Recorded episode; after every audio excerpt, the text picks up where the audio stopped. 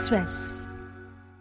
Xin chào, các bạn đang nghe điểm tin của VN Express thứ năm ngày 8 tháng 2, được đọc bởi AI. Sau đây là một số tin tức đáng chú ý được cập nhật lúc 6 giờ. Tận dụng thời tiết mùa khô thuận lợi, các nhà thầu xây sân bay Long Thành triển khai hơn 1.000 kỹ sư, công nhân làm việc xuyên Tết để đẩy nhanh tiến độ. Theo ban quản lý dự án, tại công trường có chuẩn bị không gian xuân, các món ăn truyền thống cùng chương trình văn nghệ để công nhân ở lại có một cái Tết ấm cúng. Dự án sân bay Long Thành đang được đồng loạt triển khai từ cuối năm 2022 khi Đồng Nai hoàn tất việc bàn giao mặt bằng. Nhiều hạng mục như nhà ga hành khách, đường băng sân đổ, đường kết nối T1, T2, tháp không lưu đã đạt kế hoạch đề ra. Trong đó, nhà ga hành khách với kinh phí 35.000 tỷ đồng có 24 cầu tháp đã hoạt động ổn định, hoàn thành đường công vụ, hàng rào, thi công đào đất đạt 100%. Dự kiến, tháng 8 năm 2024, phần kết cấu thép cho nhà ga sẽ được lắp ráp. Sau 3 tháng cải tạo, ga tàu thủy bên sông Sài Gòn phía Thủ Thiêm đưa vào khai thác chiều qua, tức 28 tháng Chạp, tạo điểm đến mới cho khách đi tàu, vui chơi dịp Tết. Bến tàu rộng gần 2.000 m2. Khu vực này đối diện bến Bạch Đằng, quận 1, được xem là mặt tiền trung tâm thành phố Hồ Chí Minh. Vị trí ga tàu cách bến đò Thủ Thiêm xưa hơn 100 m, vốn quy hoạch là bến thủy nội địa nhưng nhiều năm nay chưa khai thác. Hiện, khu bến này được cải tạo với khuôn viên tiện nghi, điểm bán vé, cầu tàu, đáp ứng cho phương tiện đường thủy chở khách, biết sông ra vào.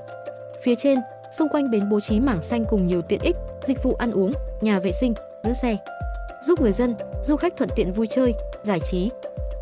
Ga tàu thủy Thủ Thiêm đưa vào khai thác không chỉ là đầu mối giao thông còn mang giá trị văn hóa, lịch sử, lưu giữ dấu ấn bến phà Thủ Thiêm hơn 100 năm tuổi trước đây.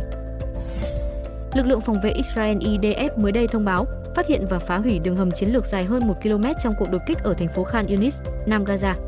Video do IDF công bố cho thấy một phòng giam con tin với tường lát gạch và các thanh thép từ sàn đến trần nhà. Đường hầm được xây dựng bên dưới trung tâm một khu dân sự có nhà tắm, nhà bếp và khu vực nghỉ ngơi cho những người giám sát con tin, đồng thời là một phần của mê cung hầm ngầm phức tạp và kết nối với nhau.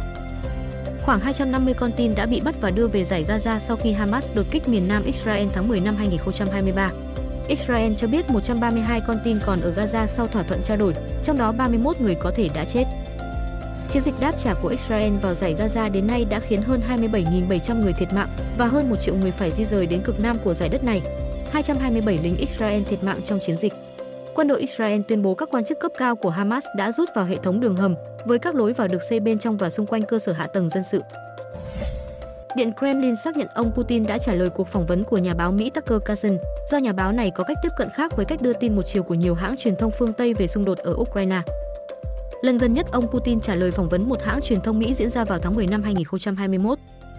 Khoảng 4 tháng sau đó, Tổng thống Nga phát động chiến dịch quân sự ở Ukraine. Kể từ đó, ông chưa trả lời phỏng vấn hãng truyền thông nào của Mỹ. Nhiều hãng truyền thông phương Tây đã rời Moscow hoặc ngừng hoạt động do luật truyền thông nghiêm ngặt được thông qua sau khi chiến sự bùng phát. Thông tin sẽ tiếp tục được cập nhật lúc 17 giờ.